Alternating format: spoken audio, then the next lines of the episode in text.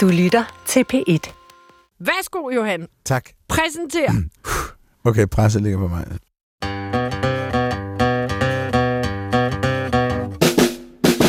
Du lytter til Vildt Naturligt på P1. Dine værter i dag er Den evige gentleman, Johan Olsen. den enestående Vicky Knudsen.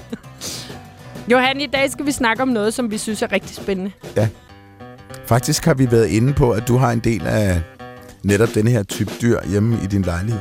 Ja, Og du har haft nogle sjældne nogle også. Ja, det har jeg. Vi skal Og- nemlig snakke om æderkopper. Ja, så hvis man er fast lytter, så havde man nok allerede luret den, fordi ja. det er næsten de eneste dyr, jeg har derhjemme. Vi har snakket om æderkopper før, men i dag skal vi snakke om, hvad æderkopper også kan, Mm. udover at være fantastiske skabninger, men også hvad de kan lære os om andre arter måske. Ja.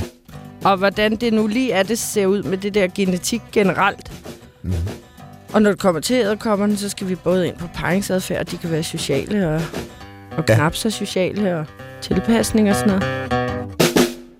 Til at hjælpe os med det, er vi så heldige, at æderkoppeekspert Trine Bilde, professor i evolutionsbiologi på Aarhus Universitet, samt centerleder for det forholdsvis nye Center for Ecological Genetics, sagt ja til at være med i studiet i dag. Hej Trine. Hej, hej. Det er så dejligt, du vil være med, Trine. Og altså, generelt så elsker vi jo at snakke om æderkopper. Og vi kan godt lide æderkopper. Er ikke så bange for æderkopper. Men når man sådan arbejder professionelt med æderkopper, så bliver jeg simpelthen nødt til at starte med at høre, hvordan har du det med altså, de æderkopper, der ikke er dem, du undersøger til daglig? Jamen altså, som regel så forventer folk jo, at min, mit hjem er fyldt med terrarier med alle mulige æderkopper, og at jeg har dem gående rundt over det hele, og, og kan lide at have dem til at vandre op og ned af armene og sådan noget. Men sådan er det egentlig ikke. Altså, mm. Jeg synes, æderkopper er fantastiske, fordi de har en fantastisk biologi. De skal have lov til at være der, fordi de er jo nyttedyr. De spiser jo alle mulige andre irriterende dyr, mens de faktisk jo ikke spiser mennesker. Så derfor kan man sige, at den frygt, der findes for æderkopper, er egentlig øh, utrolig ubegrundet, og især i, i, i sådan et land som Danmark. Så altså, jeg er fascineret af æderkopper, men jeg har dem faktisk ikke gående derhjemme. Det Du, var du har dem ikke som kæledyr. Nej, det har jeg ikke. Nej. Det har jeg ikke. Men du lader dem, der er i hjemmet, være. Ja, eller også smider dem ud af vinduet. Ah, Okay, du er alligevel på det hold, Trine. Jamen, det er egentlig fordi, at hvis man bor i en gammel bygning, som jeg gør, så, øh, så har man som regel også øh, masser af æderkopper, og, og så ender man jo med, at, øh, at der er rigtig meget spænd, ikke? og det ser man jo ikke nødvendigvis, men en gang imellem er man jo nødt til at lave hovedregøring, og så Ja. kan det godt være, at man smider et par stykker ud af vinduet. Ja, okay. Ja. Når de lige ryger op på støvkosten. Ej, jeg plejer, hvis jeg ser dem, plejer jeg at prøve at få fat i dem og, og, og pænt lempe dem ud af døren, så de ikke kommer til skade. Ja, okay. Nej, så du har en vis respekt for det. Ja, det har jeg. Jeg har stor De bliver respekt. bestemt ikke bare mast. Det gør de ikke. Men så mit andet spørgsmål er, det er jo et helt nyt forskningscenter, det her Ecological Genetics. Kan du ikke lige forklare, hvad I skal lave der? Jo, det kan jeg godt. Men øh, jeg bliver jo nødt til at bevæge mig lidt væk fra æderkopperne så. Mm. Fordi øh, man kan sige, det vi er interesseret i der, det er at prøve at forstå om øh, hvad skal man sige, den genetiske diversitet i populationer af artropoder, så det er både insekter, æderkopper og andre, øh, og andre leddyr, der findes øh, i Danmark øh, på landskabsplan. Så, så øh, noget af det, som vi har arbejdet rigtig meget med i æderkopper indtil nu, har været at prøve at forstå populationsgenetik og fordeling af det, vi kalder genetisk variation imellem forskellige populationer, og hvordan den udvikler sig afhængig af, hvad dyrene egentlig gør, hvilken type paringssystem de har, og, og hvor store populationsstørrelserne er. Så imellem populationer. Ja, Så der er en genetisk variation i en population, der bor på Amager, og så er der en genetisk variation i en population, der bor i Tisvilde. det kan der i hvert fald være, hvis de to populationer er forholdsvis adskilte, og der ikke er, er øh, en masse dyr, der vandrer imellem de to populationer. Mm. Så, så noget af det, man vi er interesseret i at finde ud af, det er, i hvor høj grad øh, er øh, nogle leddyr, som vi kender fra Danmark, øh, adskilte i populationer, for eksempel imellem Amager og Tisvilde eller andre områder. Og hvis de er adskilte, hvad betyder det så for den populationsstørrelse, der er? Fordi det har noget at sige øh, for, hvor, hvor høj en genetisk diversitet man kan opretholde i en population.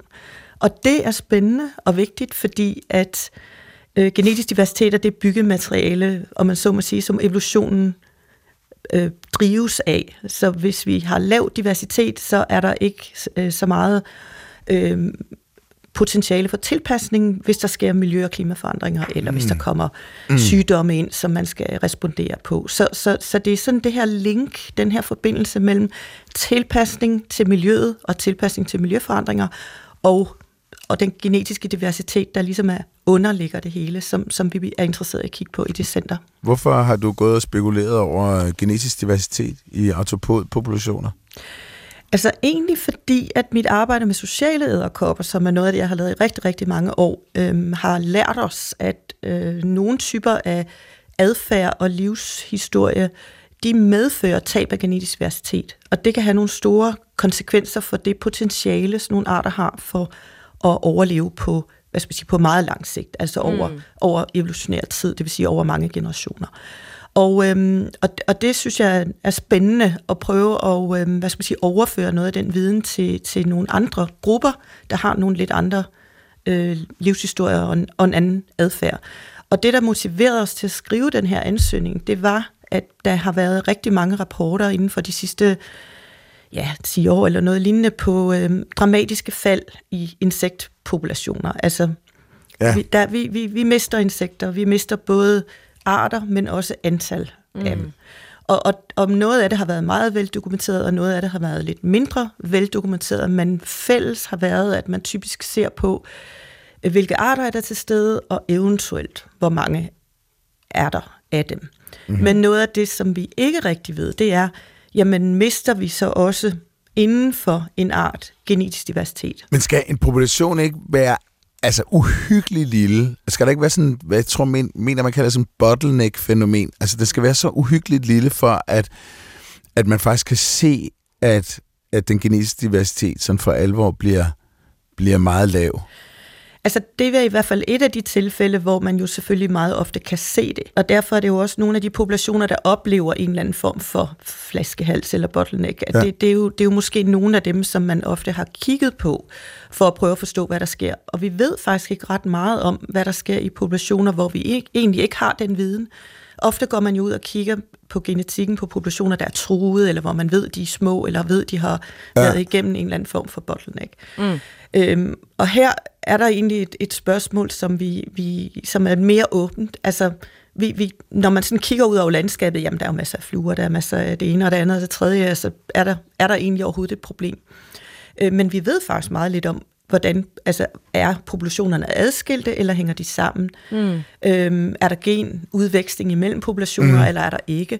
Øhm, nogle studier øh, kunne tyde på, at, at altså sådan den der lidt generelle opfattelse, vi har af, at insekter, de, jamen, de flyver jo, de er overalt, så de er jo formentlig i store øh, sammenhængende populationer, at det måske slet ikke er sådan. Mm. Og det betyder, at populationer, hvis de er lokale, kan de blive meget små, og, hvis mm. de, og, og så kan de godt blive små, uden at have været igennem en, en bottleneck. Ikke? Og hvis mm. de er meget små, jamen så øhm, risikerer man, fordi der er et fænomen, der hedder genetisk drift, simpelthen tilfældigt at tabe genetisk diversitet.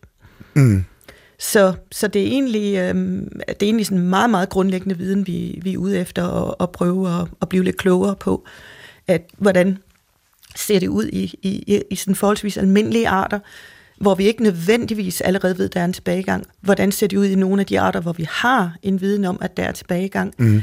Og vi gør faktisk også en tredje ting. Vi går ind og kigger på museumsprøver, mm. og kigger Nå, ja. på øhm, arter, mm. som vi har samlet tilbage i tiden. Nu er det jo så historisk tid, så det er jo måske 100 år, vi kan gå tilbage i tiden i samlingerne. Og så kan vi faktisk tage dyr ud, som er blevet samlet på, i den samme population over de sidste 100 år, og, og så prøve at, at, at analysere dem genetisk og sammenligne med øh, hvad, hvad det vi kalder moderne populationer, som er til stede i dag. Og der kan vi faktisk få en idé om, jamen er det, har der sket, er det stabil, den genetiske diversitet? Har der været bottlenecks i den population? Øhm, er der nedgang, vi kan detektere? Kan vi sammenholde hvad skal vi sige, en tendens i genetisk diversitet med en tendens i, om den her nu art nu er i tilbagegang, for eksempel. Mm. Så, så vi prøver at tage nogle forskellige tilgange til det her. Mm. Når man snakker øh, genetisk diversitet og variation, for eksempel, mm-hmm. og du nævner øh, flaskehalse, Johan, her mm. med, så øh, for eksempel den europæiske bison, det er jo sådan et rigtig klassisk øh, europæisk eksempel på en flaskehals, mm-hmm. ikke? hvor at vi var ved at udrydde den, og så var der så få individer tilbage. Så det genetiske materiale er jo meget, meget lille på de bisoner, der ja. nu er i dag, ja. hvor at, øh, der jo trods alt så øh, ved hjælp af bevaring og avlsprogrammer er kommet rigtig mange bisoner. Der er ja. nogle tusind nu, ikke? Jo. Men deres genetiske variation er jo ekstremt lille, fordi de alle sammen stammer fra den ja. samme lille bitte, bitte population af ja. bisoner. Ja. Og derfor er de jo også spredt meget ud over hele Europa, fordi hvis først en flok bliver syge, så er der ret stor chance for, at de alle sammen bliver syge, fordi de alle sammen er fædre kusiner, skulle jeg til at sige. Men når man snakker biodiversitetskrisen normalt, så snakker man jo netop plads, for eksempel. Det er hovedårsagen til, at det går tilbage for mange arter. Men hvis man så tog den her tisvilde bestand og Amager bestand af æderkopper, og sagde, at de var trængte begge steder, mm-hmm.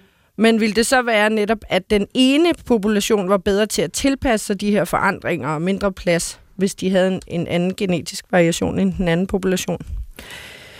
Ja, altså du peger jo selvfølgelig på et helt vildt centralt problem, fordi hvis vi fuldstændig ødelægger det, de habitater, dyrene lever i, så kan det sådan set være lidt ligegyldigt, om mm. de har stor eller lille genetisk diversitet, så, så kan de jo ikke være nogen steder. Men altså hvis der sker, hvad skal vi sige, temperaturforandringer, eller forandringer i hvor meget... Øh, regn, der falder, eller, eller hvad skal vi sige, mikromiljø, som jo formentlig er, er rigtig vigtigt, øhm, måske endda for særlige på særlige tidspunkter i livscyklus, det kan være overvintring, eller lige præcis når æggene skal lægges, eller hvad det nu er, øhm, at, at der sker nogle, nogle dramatiske og hurtige forandringer i, i miljøet, der, der, der presser dyr, som er tilpasset måske til en helt bestemt tidspunkt på året, eller en, en, en, en temperaturcyklus eller noget andet. Altså der, der kan man sige, hvis der er variation i populationen, og der er lidt forskel i de varianter, der er til stede på, hvor, hvor meget de tolererer den slags forandringer. Mm. Eller der måske er nogle varianter, der er lidt bedre tilpasset, hvis nu vinteren bliver lidt koldere, eller lidt vådere, eller lidt varmere, hvad det nu kunne være. At, at så der bliver pludselig nogle varianter der, som, som klarer sig lidt bedre end de andre. Og dem vil evolutionen jo så favori, favorisere. Og der er det jo et krav, at de her varianter er til stede i populationen, for der kan ske den udvælgelse af dem, af lige præcis den variant, der klarer sig lidt bedre under de nye miljøforhold. Mm.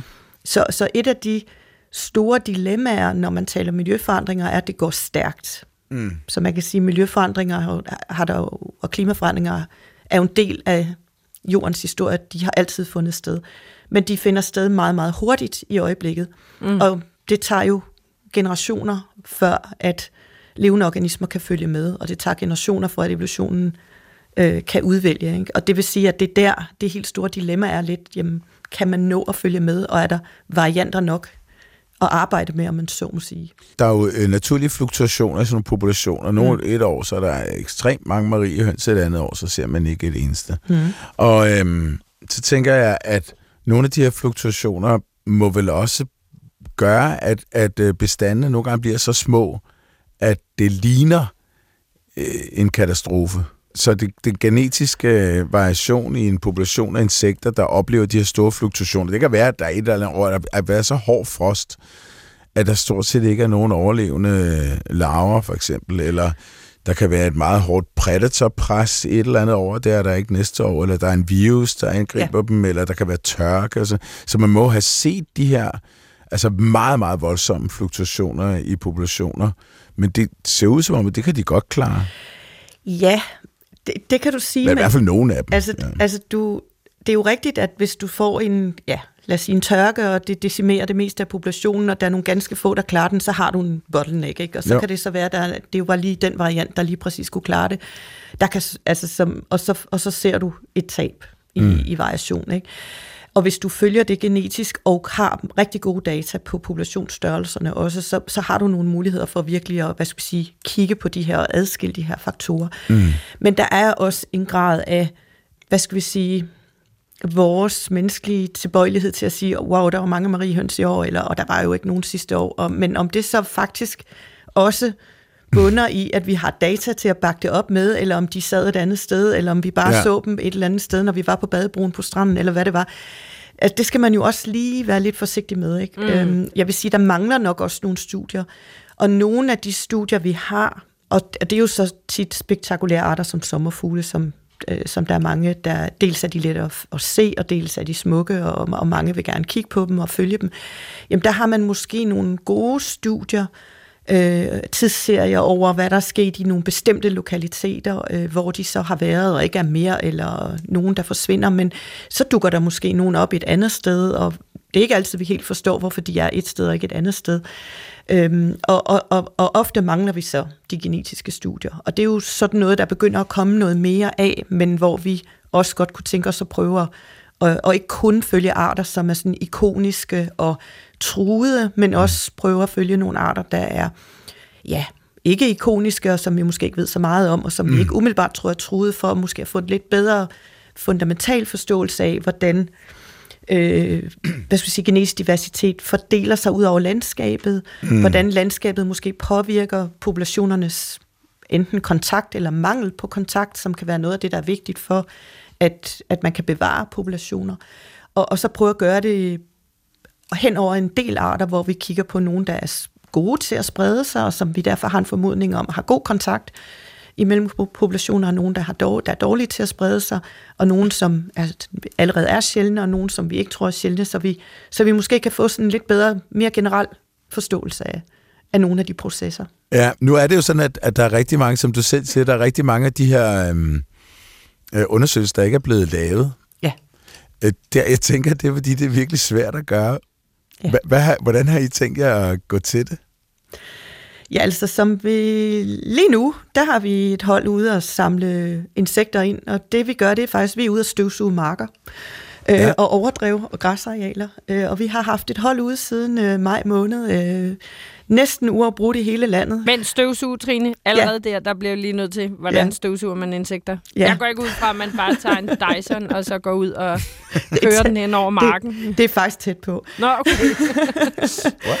ja, altså man tager, jeg tror, det er sådan en bladstøvsuger ting, som... Øhm, Okay, så man, man støvsuger dem Ja, altså nu, vi ombygger lidt. Vi ombygger lidt, og så har vi sådan nogle special stofposer, som vi øh, samler insekterne i. Mm. Øh, men vi, vi reelt har vi en støvsuger, batteridrevet støvsuger, og, og den er sådan let ombygget, og så tager vi dem ud og har øh, ud i felten. Og der har vi simpelthen været ude i hele Danmark, og øh, på græsmarker og overdrev primært i, øhm, i første omgang, men nu skal vi også til at ud i øh, dyrkede arealer, så vi ligesom kan, kan også få, øh, få de land, landskabseffekter med, der kommer mm. ud i, i det dyrkede land. Og så samler vi ind, hvad der nu, hvad vi nu får. Og det er jo altså jord, det er midder, det er kolumboler, det er små æderkopper, det er store æderkopper. Hvad er kolumboler for noget? Øh, springhaler kalder man dem også. Mm. Det er sådan nogle, nogle små, små lededyr, der, der, som der er rigtig mange af, og som lever i jordoverfladen eller nede i, i jorden, og som okay. er sådan nogle nedbryder og svampespiser, og, mm. og, og sådan meget, meget vigtige øh, på mange måder, fordi de er en del af nedbryderkæden på den ene side, og på den anden side er de også selv fødeemner for æderkopper og løbebiler, som er hvad skal man sige, toppredatorer, men, men også øh, kan være vigtige i skadedyrsbekæmpelse for eksempel. Mm. Vi samler alle mulige arter ind, og så tager vi og sekventerer, det vil sige, at vi, vi, vi simpelthen laver, øh, sekventerer hele genomet for... Hele genomet? Hele genomet for rigtig mange arter fra indsamlet på felter i hele Danmark. Så vi Hold da kæft, altså det kan man måske lige nævne for lytterne. Ofte, når man laver sådan nogle undersøgelser, så vælger man områder i genomet, altså det samlede DNA ud, ja. og så kigger man på det ja. specifikke område, fordi det er et, hvor man regner med, at det, er, det siger noget om, hvordan det hele ser. Men I sekventerer simpelthen det hele? Altså, teknologien går hurtigt. Ja, ja, ja. Øh, men man kan simpelthen få meget mere information. Ja, selvfølgelig. Øh, men det er klart, det er meget, meget stort projekt, og det er jo også derfor, det er blevet til et, et helt center, mm. og derfor vi har en lang tidshorisont at arbejde med i den bevilling, vi har fået fra, fra Novo Nordisk Fonden, som gør, at vi kan samle ind på så mange felter, mm. at vi kan segmentere så mange dyr af en hel række forskellige arter. Og så har vi virkelig mulighed for at gå i, gå i detaljer, fordi ja, så, det kan, har I. Mm. så kan man kigge på demografiske processer, på hvordan populationer har udviklet sig øh, over tid. Ej, det er mega spændende, det er helt det vildt spændende. Og nu var du lige inde på æderkopperne, Trine, og jeg tænker, at det er dem, vi nu... i den grad skal dykke lidt øh, dybere ned i, hvorfor de er så vigtige, når det kommer til alt det her med genetisk variation. Men inden da skulle I måske lige have en lille gættelyd. Juhu. Det var ikke et overbevisende juhu, det der, Johan. Men inden da skal I Fordi jeg måske kun lige have en lille I løbet af de år, vi har lavet det her program, kun har oplevet nederlag i forbindelse med gætten. Men det er en virkelig, virkelig fed lyd. Ej, hvor dejligt. Ja, den bliver I glad for. Er I klar til at høre den? Vi er klar. Yep.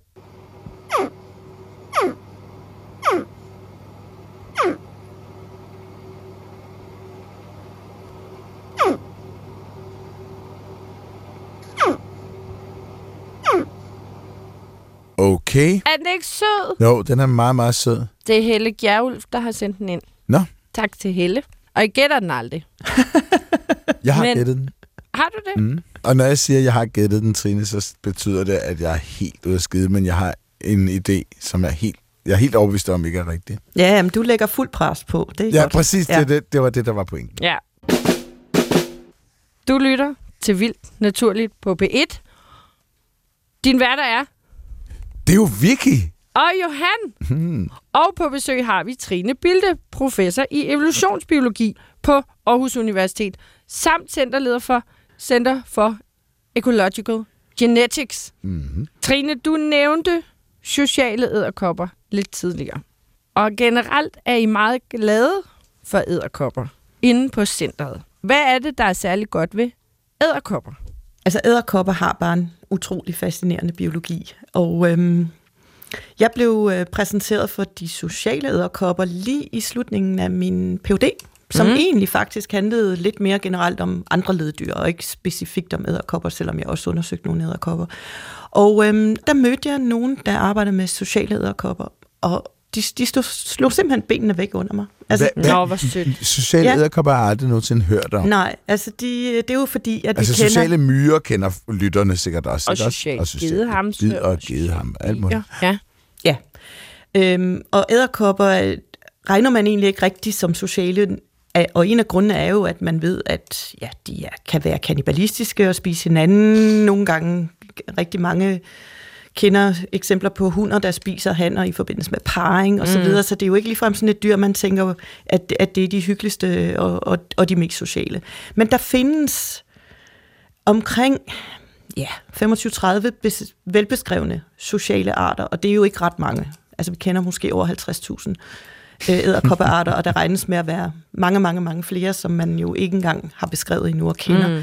Øhm, så det er en meget, meget lille andel, der er sociale. Og de lever også i En halv tropiske... promille. Ja, de lever i tropiske eller subtropiske områder langt væk fra tempererede øh, områder som Danmark. Så, så man kan sige, det er ikke noget, man lige sådan støder på. Mm. Øhm, og de er spændende af rigtig mange grunde. Altså det at være social er et, et hvad skal man sige, adfærdsmæssigt, biologisk virkelig spændende øhm, problem, fordi når man er social og dermed hjælper hinanden og bor i permanente grupper, hvor man samarbejder, så er det spændende at forstå, hvorfor samarbejder dyr. Fordi Mm. der kan selvfølgelig være nogle gode ting, der kommer ud af det, men som udgangspunkt har det en omkostning, fordi man jo forventes at sådan, øh, rave alle ressourcerne til sig selv. Det er sådan den måde, naturlig selektion virker på på individet. Så, så hvis samarbejde ligesom skal være det, man kalder øh, evolutionært stabilt eller holdbart, ja, så skal alle bidrage til fællesskabet. Mm. Og alle kender jo også det problem med, at hvis nogen prøver at snyde sig fra at bidrage til fællesskabet, og egentlig bare snylte på det arbejde, andre bidrager med, ja, så er der en risiko for, at hele fællesskabet bryder sammen. Mm. Eller Så- man bliver fyret. Ja. Også det, ja.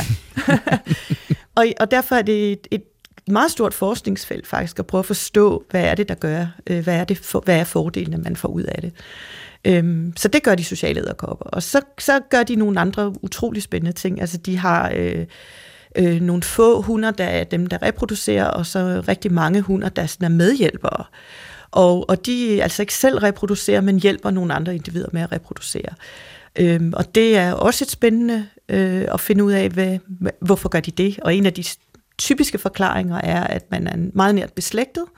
Så øh, om man selv reproducerer, eller man hjælper en anden med at reproducere, betyder ikke så meget øh, i forhold til ens egne, egen øh, reproduktiv succes, hvis, hvis man har øh, meget nært slægtskab med Mm. mm. den, man reproducerer med. Så lidt ligesom mange af de sociale insekter, Ja, lige vi præcis. kender herinde. Ja, og, og rigtig inden for dyreverdenen er det meget, meget typisk, at det er familiegrupper, man finder samarbejde, fordi så deler man ja. øh, øh, gener med, med de andre individer. Men hvad laver de der hunder så? Ja, fået, fået de unger? Ja, de passer, de går ud og fanger insekter ude på spindet, de fodrer ungerne, de, øh, de tager sig faktisk af, af de der unger øh, på, rig- på sådan en helt ekstrem måde. De, øh, øh, blandt andet så øh, gør de det, at de sådan, øh, opgylper øh, bytte, der sådan er halvfordøjet i deres maver, og, og så lader de ungerne spise det fra deres munddele. Og når ungerne så får en vis størrelse, så, øh, så lader de faktisk ungerne spise sig selv. Så de har sådan det, man kan kalde øh, helt ekstrem yngelpleje, hvor, hvor man... Øh, Altså, undskyld, spis. Det, det, øh, hvordan... Det er Ja. meget alt Altså, så, så her kommer din babysitter, Ja, og så babysitteren siger, jamen, så kan du bare spise mig nu. Ja. er nu har jeg ikke mere mad. tilbage. Lige Ja. præcis. Nu har jeg slidt og slæbt og fanget bytte og halvfordøjet det og, og gylpet det op til dig. Øh, og nu øh, har du nået en vis størrelse, så nu, øh, nu er det på tide, at du skal have det, dit endelige skud vitaminer, og så skal du klare dig selv her i verden. Ikke? Og både møder og de her hjælpemøder, de, øhm, de, de, de bliver simpelthen spist. Så det er det, man kan kalde den ultimative investering i Hvordan, sin hvordan ved du, afkom. altså, er det, er, det, mm, er det sådan, at ungerne kravler hen til dem og river dem i stykker og spiser dem, eller hvordan? Det, det ser meget fredeligt ud. Vi har lavet, øh, vi har overvåget nogle af de her øh, grupper med, med videokameraer, netop for at prøve at forstå, hvordan finder det sted? Er det meget fredfuldt, eller er det meget øh, aggressivt, eller hvad sker der egentlig? Men det, det ser meget fredeligt ud. Altså det, det er som om møderne og, og hjælpemøderne, de, de sådan, ja, de sidder egentlig bare helt stille, øhm, og ungerne, de kommer så hen, og så den måde, æderkopper spiser på, det er jo, at de, øhm, de er jo faktisk nødt til at bruge øh, deres klosakse til at lave hul i, i det ydre skelet, som æderkopper har, mm-hmm. som alle leddyr har. Og når de så har lavet et hul der, så kan de øh, øh, sprøjte fordøjelsesenzymer ind ind igennem de der huller. Og det er den måde, de spiser på. For de har jo ikke tænder, de har sådan en slags sugemave, så de, mm-hmm. de, de, øhm, de har sådan nogle små kanaler, der er forbundet med spidsen af deres klosakse, som sidder foran på hovedet, og så, så laver de hul i byttet, sprøjter fordøjelsesenzymer ind, så kan de begynde at suge øh, sådan noget Det, det væske. nedbrudte øh, Ja. kro- Ja. æderkoppekrop Ja. ud. Mm, Ja. ja. Så sidder der måske øh, en, en håndfuld af, af unger, og så suger de den der mor ud, og til sidst er der faktisk kun det udtørrede skin tilbage. Hold da kæft. Så er der Ja, bare det- sådan et, et ydre skelet, der bare ligger...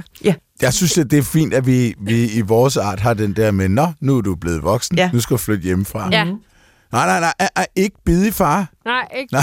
ikke bide hul i hans ryg. Nej. Nej. Nej. Nej. Det er ret vildt, det har jeg aldrig hørt om det her. Ja. Det er jo virkelig ekstremt. øh, Men hvis de er så sociale, fordi at det minder jo netop, som sagt, meget om for eksempel myrer, ikke? At så er der en dronning, og her er det måske ikke en dronning på samme måde, men, mm. men at de er meget nært beslægtet, og Ja. så giver det mening at hjælpe, og det Ja. giver egentlig også mening at ofre sig selv, fordi man har færdiggjort sit arbejde. Mm. Men hvor er hannerne henne i det her, Trine?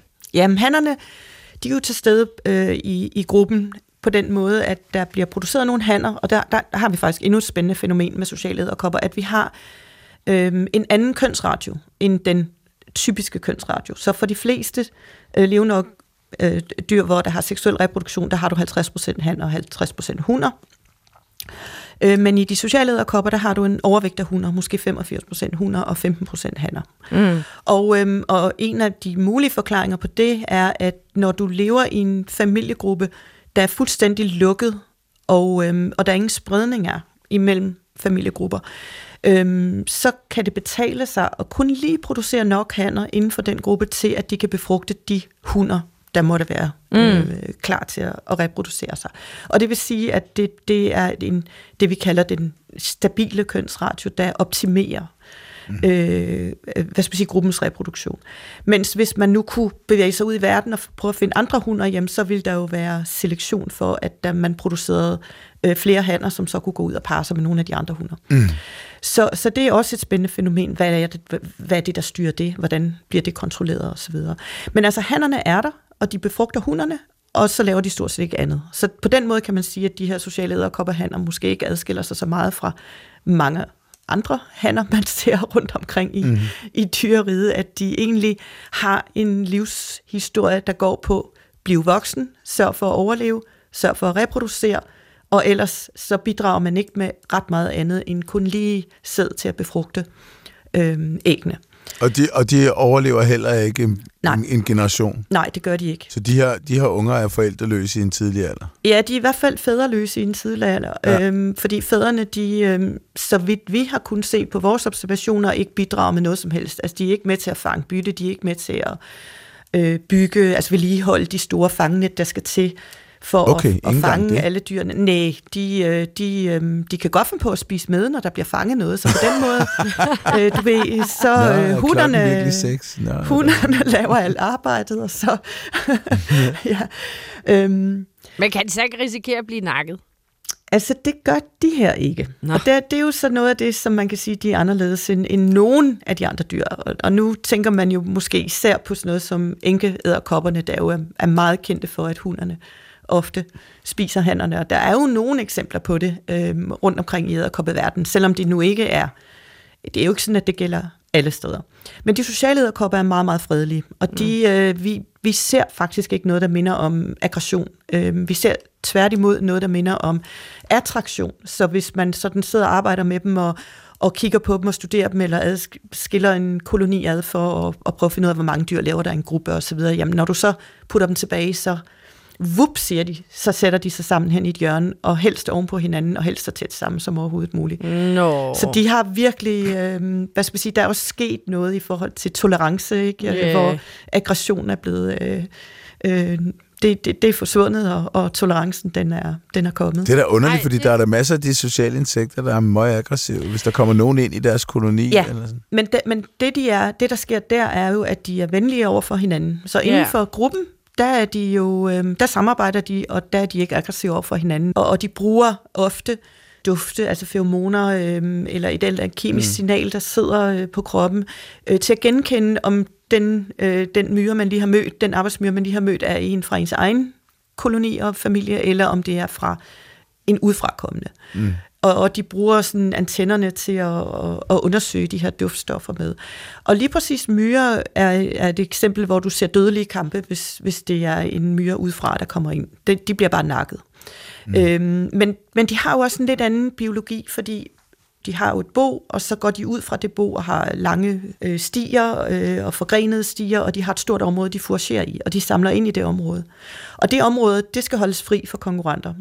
Så mm.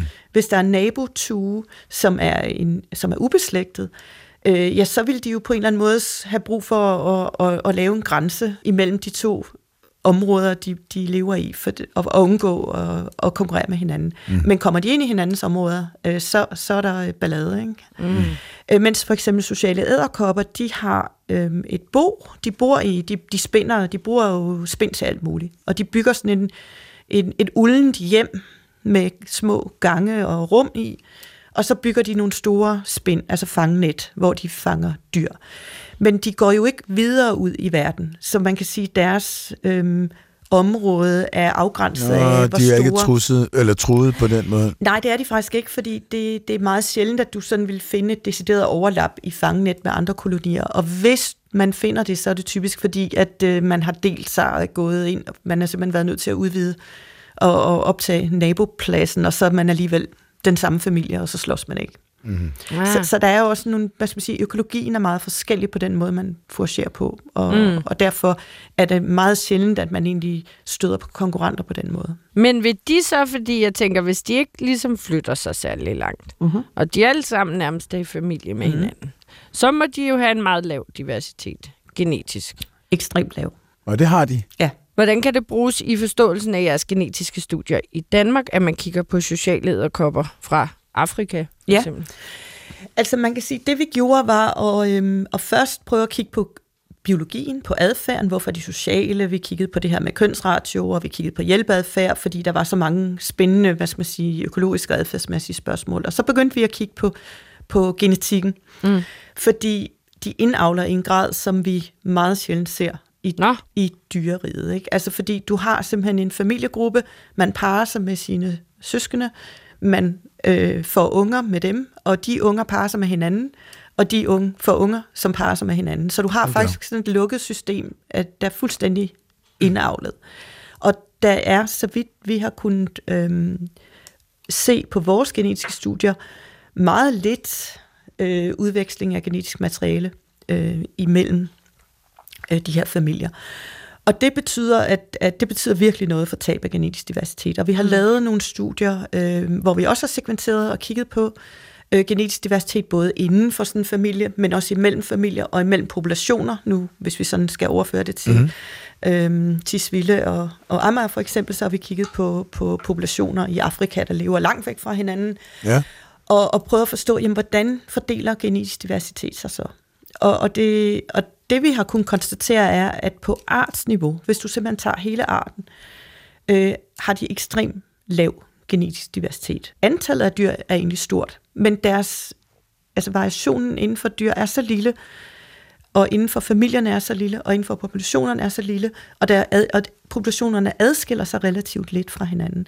Og det vil sige, at på artsniveau er der ekstremt lav genetisk diversitet, og på det tidspunkt, og jeg- det, jeg tænker, det stadigvæk gælder, at alle de mål, sammenlignelige mål, vi kunne finde på tværs af, af dyr og planter, ja, der er det faktisk nogle af de laveste estimater, der nogensinde er målt. Det er, Fuck, det er jo vildt. Er, det er, er er, det her, er det her et tilfælde af konvergent evolution? Altså, hvor vi, hvor vi får en koloni af, af nogle individer, som er stort set genetisk ens? Altså, der er noget, der tyder på, at, øh, at, at det er det faktisk. Altså, det der, fordi vi, vi kan se, at der findes nogle forskellige taksonomiske grupper, altså forskellige grupper inden for forskellige, men ubeslægtede øh, typer af dyr, der får en kombination af social adfærd og indavl. Mm. Og det vil sige, der er nogle fordele. Man skal ikke sprede sig, man kan blive hjemme, man skal ikke ud og lede efter en partner. Det er jo også forbundet med nogle omkostninger. Øhm, og, og, og man kan parre sig med dem, man kan hjælpe hinanden, så man får alle de økologiske fordele, der er ved at hjælpe hinanden. Men man får altså så parallelt med det et indavlet paringssystem. Og det ser ud som om, at det er konvergent evolution, man ser igen og igen og igen, at det opstår. Til gengæld så ser man ikke, at det, om jeg så må sige, ud, at, det, at det ser ud som om, at der sker videre udvikling.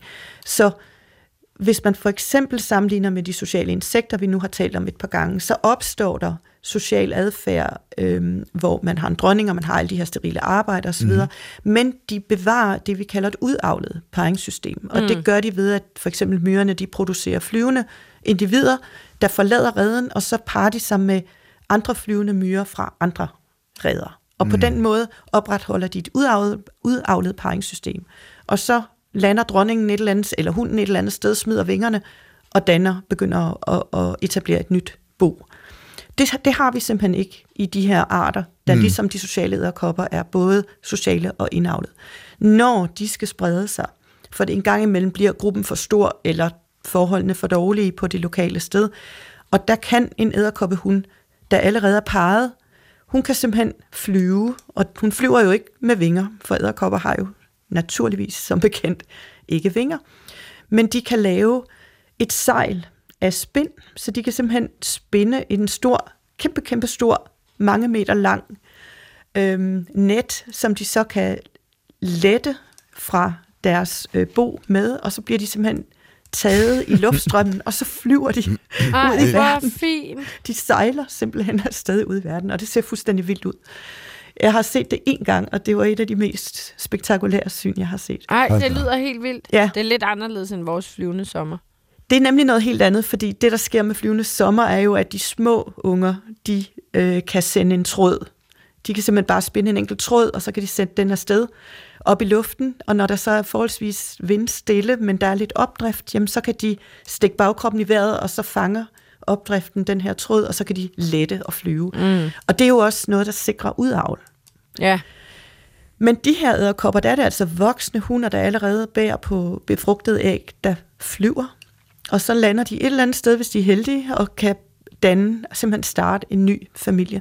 Men den familie er jo allerede slægtninge. Altså, de er allerede indavlet, Ja. ja. før de flyver Ja. afsted. Og så det er faktisk den samme indavlede familie, der bliver Ja. ført, ført videre. Ikke? Så det er også ret, øhm, det er også ret svært at forstå, hvorfor ender vi så ikke med nogle familier, der adskiller sig rigtig meget fra hinanden, hvis vi nu lige skal trække en tråd tilbage til det, vi Ah. talte om tidligere, ikke? at hvis man nu forestiller sig, at den, der landede i, den, i Østafrika, endte med at blive øh, en anden genetisk sammensætning end den, der ender i Vest, for nu at sætte det lidt på spidsen. Ja, netop. Hvorfor gør de ikke det? For det vil man så egentlig forvente, at de, øh, hvis de ender med ikke at have kontakt med hinanden, jamen så vil de udvikle sig i forskellige retning. Og der øh, tyder vores genetiske forskning på, at øh, der er simpelthen en højere risiko for, at man uddør. Og det spiller og det, det er sandsynligvis bestemt af, at man også har øh, lav genetisk diversitet, så man kan blive, at man er mere øh, sensitiv over for sygdomme og parasitter. Hvis der kommer en eller anden øh, virusinfektion ind, ja, så, så, så dør alle æderkopperne. Mm. Og vi ved ikke præcis, hvad det er, der driver det. Men vi kan se, at lokale populationer uddør. Og vi kan også se, at så kommer der nye til, men det er så sandsynligvis drevet af de her hunder, der kan flyve ud og, mm. og etablere sig igen. Og det vil sige, at der sker en konstant uddøen af små lokale populationer, og så, så opstår der nye øh, små lokale populationer. Men de nye, de, de kommer ligesom fra en, et centralt sted, det vil sige, at de jo er ens. Så man bevarer, så, så, så man har, og det er det, der gør, at, at, at den genetiske diversitet sådan set er nogenlunde ens imellem populationer. Der er ikke så mange forskelle. De når simpelthen ikke at blive gamle nok til, at de adskiller sig. Altså både i øst og i vest? Ja. Så ja. kunne man Ja, så, der, så, så i øst uddør det, men så er der en fra vest, der flyver så langt, at der øh, opstår en ny ja. østpopulation, om man så må sige. Så de er stort set i familie alle sammen, ja. uanset ja. hvor de bor? Hvor de omkring ekvator? Øh, ja, de kan godt være lidt syd for. Øhm, men, men det vil sige, I Sydafrika, de... det, der, der lever de også øh, syd, syd for ekvator, men, men i, i subtropiske områder, ja. Det var, jeg tænker også, at, at det måske er et meget stabilt klima. Så de har ikke, måske ikke behov for at skulle... Altså, altså det, den store genetiske diversitet er en fordel, hvis der kommer forandringer i miljøet omkring dem. Ja, at det er jo rigtigt, men de forandringer er jo ikke kun vejrforandringer. Det er jo også sygdomme, parasitter og noget af det, som øh, blandt andet altså regner man jo øh, sygdomsbærende enten bakterier eller virus, eller hvad det er, for at være rigtig vigtige i at drive evolutionær udvikling, øh, og også være, ha, ha, altså generere stærk selektion for at, at have genetisk diversitet, ja. fordi de jo selv er meget hurtige til at tilpasse sig, når et immunforsvar. Og det vil sige, at immunforsvaret er hele tiden under tryk. Mm. Og, og hvis man kun har et, hvad skal sige, en variant, der kan øh, forsvare sig, jamen hvis så øh, sygdomsparasitten, den, den kan overkomme den variant, ja, så er du så har du egentlig ikke flere muligheder. Så der sker sådan, på den måde er der, er der stor selektion for, at man har, hvad skal man sige, har en bred vifte af måder, man kan forsvare sig på. Mm. Ja. Og, og det vil jo også gælde i troberne, selvom vejret måske er, er stabilt. Så er ja, der til gengæld endnu flere arter i troberne, det vil sige, at, at man bliver påvirket af alle mulige andre ting. Så ja det, det kan være svært at, og, øhm, og, og sådan pege præcis på, hvad er det egentlig for en faktor, der er den vigtigste. Ja. Og der, hvor vi har arbejdet i det sydlige Afrika, jamen der er der egentlig en ret øh, stærk årstidsvariation. Altså der kan godt være ret kolde vintre og varme sommer, og der er regntider. Og, okay. så, så der er man lidt væk fra det meget stabile klima. Okay. Ja. Når nu, øh, når nu vi sidder her og taler om æderkopper, så kan jeg fortælle en sjov historie, fordi der lige kom en artikel frem, som... Øh, hvor nogle forskere fra Harvard i henne i USA og øh, Universitetet Trier i Tyskland har observeret æderkoppen Evarca arcuata, som en springæderkop. Og dem havde de så i laboratoriet. Jeg ved faktisk ikke, hvad de skulle med dem. Men øh, så var der en af forskerne, der opdagede, at um, der, nogle gange så hang de her æderkopper i en silketråd ned fra låget på, øh, på de der bøtter, de boede i. Mm. Og så så de ud, som om de sov når de hang der for enden, så hvilede de sig i hvert fald. Og så mens den i en sov eller hvilede sig der, så lavede den sådan små spjættende bevægelser med ben og bagkrop. Nå. Og så bevægede den også af til øjnene. Der foregik ikke noget. Den havde ikke gang i et eller andet. Den hang bare der. Og forfatterne bag artiklen, der beskriver det her fænomen, det er i Frontiers in Zoology, de fremfører sig den hypotese, at der kan være tale om, at de her æderkopper faktisk drømmer. Nå. Ja, det er meget kært. Og det har ret store evolutionære implikationer, hvis det virkelig er rigtigt, fordi man har, det skulle så være en slags remsøvn, ikke ja. også? Og det har man eksempler på hos pattedyr og fugle, og blæksprutter og muligvis øh, visse øh, øjler. Men noget lignende er aldrig set hos artopoder, så det, det er lidt sjovt. Og så, så tænker man jo selvfølgelig sådan noget antropocentrisk ind i det, Trine, at, mm-hmm. at man, man sådan sammenligner dem lidt med os mennesker. nu ved jeg ikke, har du, kender du til det studie der? Jeg, jeg har faktisk set studiet. Ja. Øhm, jeg har ikke læst det helt ned i detaljer, men jeg så det, og jeg synes, det, det var jo helt vildt spændende. Og, og det, jeg sådan selv kender til æderkopper, der, der, jeg kan ikke huske, at jeg har set sådan et fænomen, at man hænger i en tråd og, og om jeg så må sige, sover. Ikke? Altså, ja.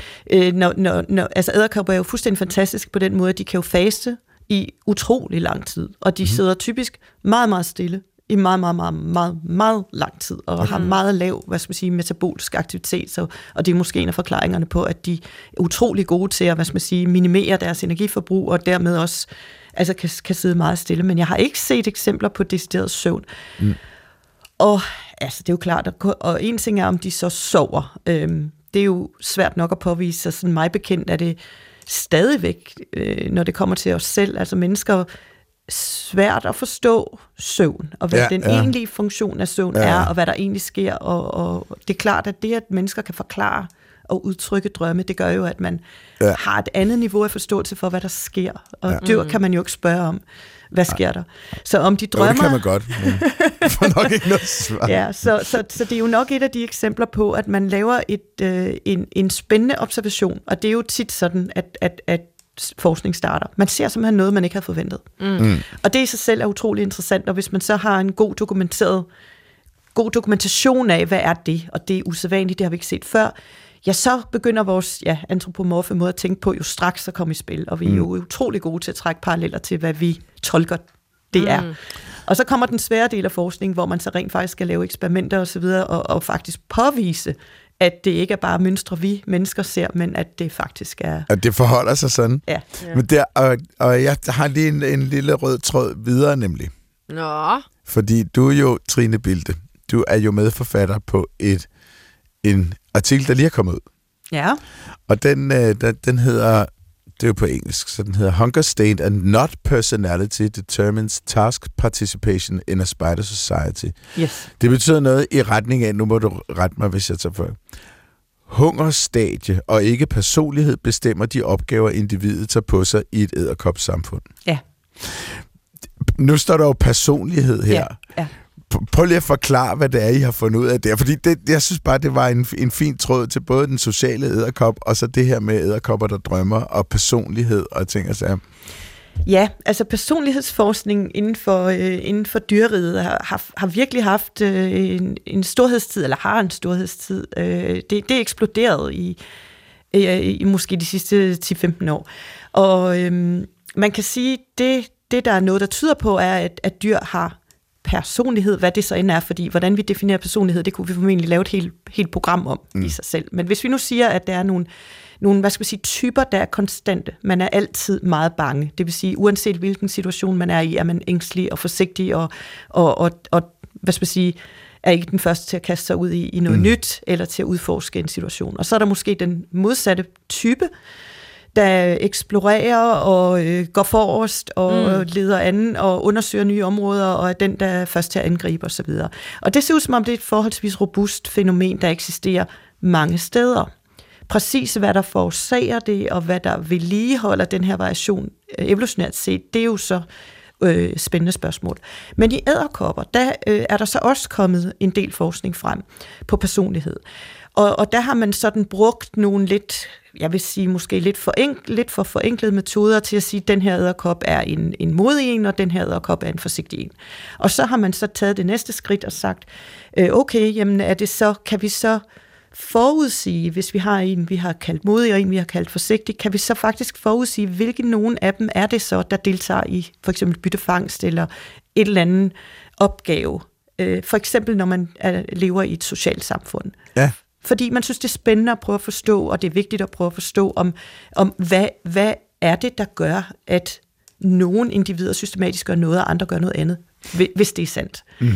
Men det har man jo også kigget på ud fra ja, genetisk variation, eller alle mulige andre øh, hvad skal man sige, forklaringer, der kunne være på, på individuel variation. Og sådan mm. noget med, om man bliver øh, i sin allerførste levetid, bliver man måske øh, mærket af det, ens forældre har gjort, eller det første den, det, det første byttedyr, man har stødt på, det kan have indflydelse på, at det så er det byttedyr, man går efter. Altså, der er utrolig mange mekanistiske mm. forklaringer, og det er virkelig svært at adskille dem fra hinanden. Men personlighed blev en trendsetter. Så skete der også det, som ja, I måske ved, at der har været en kæmpe stor skandale inden for æderkoppeforskning i personlighed. Nå, mm. nej, hvor, Trine, nu, altså, nu synes jeg, det er voldsomme ting, der kommer på bordet. Ja, det var jeg ikke klar over. Det vidste okay. jeg heller ikke. Nå, men der er en kanadisk forsker, der hedder Jonathan Pruitt, som har øhm, simpelthen snydt og, og, nej. og fundet på øhm, data, som handlede i meget høj grad om personlighed hos æderkopper. Og hvor man skal sige, vigtigheden af personlighed hos æderkopper blev overdrevet i en grad, som det til sidst førte til, at han faktisk nu ikke længere er professor. Han gjorde en kometkarriere og klarede sig utrolig godt, og, og mange af os har stået på sidelinjen og vidst, at der var uler i mosen, øh, men det har været svært at, at bevise det. Men nu er det faktisk blevet bevist, og nu er han været nødt til at forlade øh, forskningsverdenen. Nå. Men for nu at komme tilbage til den historie, du snakkede om, hvor sultniveau og ikke personlighed er afgørende for øh, deltagelse i byttefangst, så øh, var det så min samarbejdspartner, øh, som hedder Barat, som er i øh, Hamburg. Det er faktisk ham, der har lavet studiet, og, og er første forfatter på studiet. Han vil gerne prøve at undersøge, dels er der personlighed, og så vil han også prøve at undersøge, om der kunne være nogle andre faktorer, der kunne have indflydelse. Og så systematisk varieret, altså han prøvede dels at give hvad skal sige, estimere personlighed, som også har vist sig at være meget svært, fordi et af kravene er, at personlighed, det er, at man faktisk har den samme personlighed i forskellige kontekster. Ja. Og det er svært at måle det på en æderkop, og det mm. har vist sig, at den her gentagende altså de, så skal de jo gøre det samme gentagende gange. Det er det, man kalder repeatability, at, at de altid gør det samme, fordi det er det, der karakteriserer, at du har en personlighed. Mm. Og ikke, at du gør det ene i en situation, og det andet i en anden situation, så er det noget andet. Ja, ja, ja, fordi så kan der spille andre parametre ja. ind på. Så bare det at få, øh, altså bare det at sige, at de har personlighed, det, det er der nogen diskussion om. Men der er måske en grad af, at man godt kan se, at, at der er noget variation, der tyder på, der, der måske kan støtte, at der er en vis grad af forudsigelighed i, mm. i deres personligheder, hvis vi nu skal holde fast i det udtryk. Men det han så også gjorde, var at variere øh, sultet, altså hvor sultne æderkopperne var. Så han havde nogen, der var velfodret, og nogen, der var sultne. Og når du så kombinerer to faktorer, så har du muligheden for eksperimentelt at undersøge, om det er den ene eller den anden faktor, der er den vigtigste. Og mm. der kunne han så vise, at det var øh, sultne æderkopper, der var villige til at gå ud og deltage i byttefangsten, mens de mætte, de far bare blev hjemme, for der var ingen grund til at udsætte sig selv for, for noget. det er klart. Ja. Og det kan du sige, jamen det siger der sig selv, det er da helt enkelt. Men altså, hvis du ser på, hvad der er publiceret, og også hvad der er blevet tilbagetrukket af publikationer på baggrund af den her skandale i, inden for det her felt i æderkopper. Ej. Det var utrolig spændende og dejligt, du vil være med. Ja. Men vi mangler jo selvfølgelig lige at få afsløret en gættelyd. Mm-hmm. Det er rigtigt. Ja. Og jeg troede lige, du havde glemt det. Nej, det kan du tro, jeg ikke havde. Er I klar til lige at høre den en gang til? Dammit.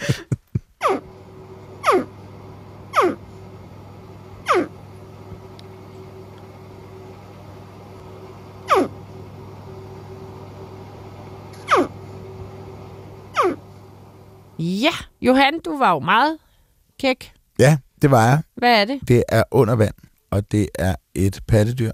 Jeg tænker, det er et, tænker et marsvin. Ja, altså det var tre forkerte i alt. Er det rigtigt? Ja, det er næsten en ny rekord. Nå, Trine, nu ved du, vi ikke er under vand. Og det er ikke et Det er ikke et pattedyr, og, og det er ikke et marsvin. My god, det er svært. Jamen, det er et insekt, og øhm, det er en græshoppe. Så har I sammenlagt fem forkerte. No! Aus. Det er, som sagt, Helle Gjærluf, der har sendt Mhm. mm-hmm. videoen. Det er en video.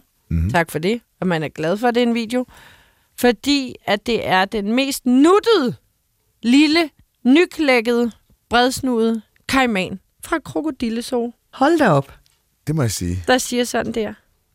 Og den lyder der også. Jeg synes, den lyder lidt som noget fra Jurassic Park. Mm. Når, de, når, de, når Velociraptorne prøver at snakke sammen. Ah. Ja, det har jeg slet ikke tænkt på. Ja. Og så bare en lille baby-nuttet udgave. Ja. Wow. Og det er en stor fejl i min kulturelle opdragelse, jeg ikke har set Jurassic Ej, Park. det, Trine, nu havde vi lige opbygget en vis respekt for dig, men den var så lige ved at få Jeg så, jeg så den første, kan jeg huske. Jeg har ikke set de andre. Okay, jeg tror bare, vi skal skynde os at stoppe udsendelsen nu. Ja. Inden det bliver Mm. pinligt, det her.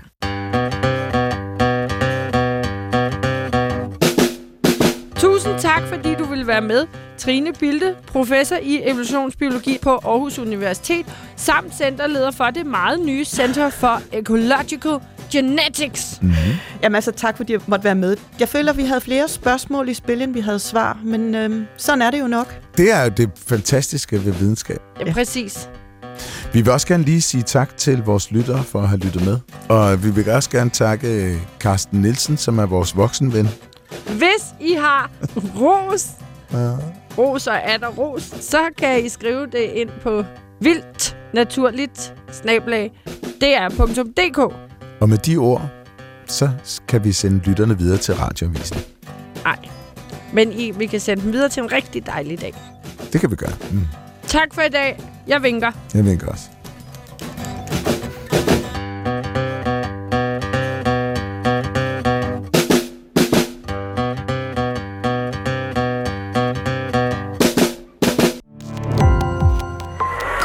Opdagelse i alle DR's podcast og radioprogrammer. I appen DR Lyd.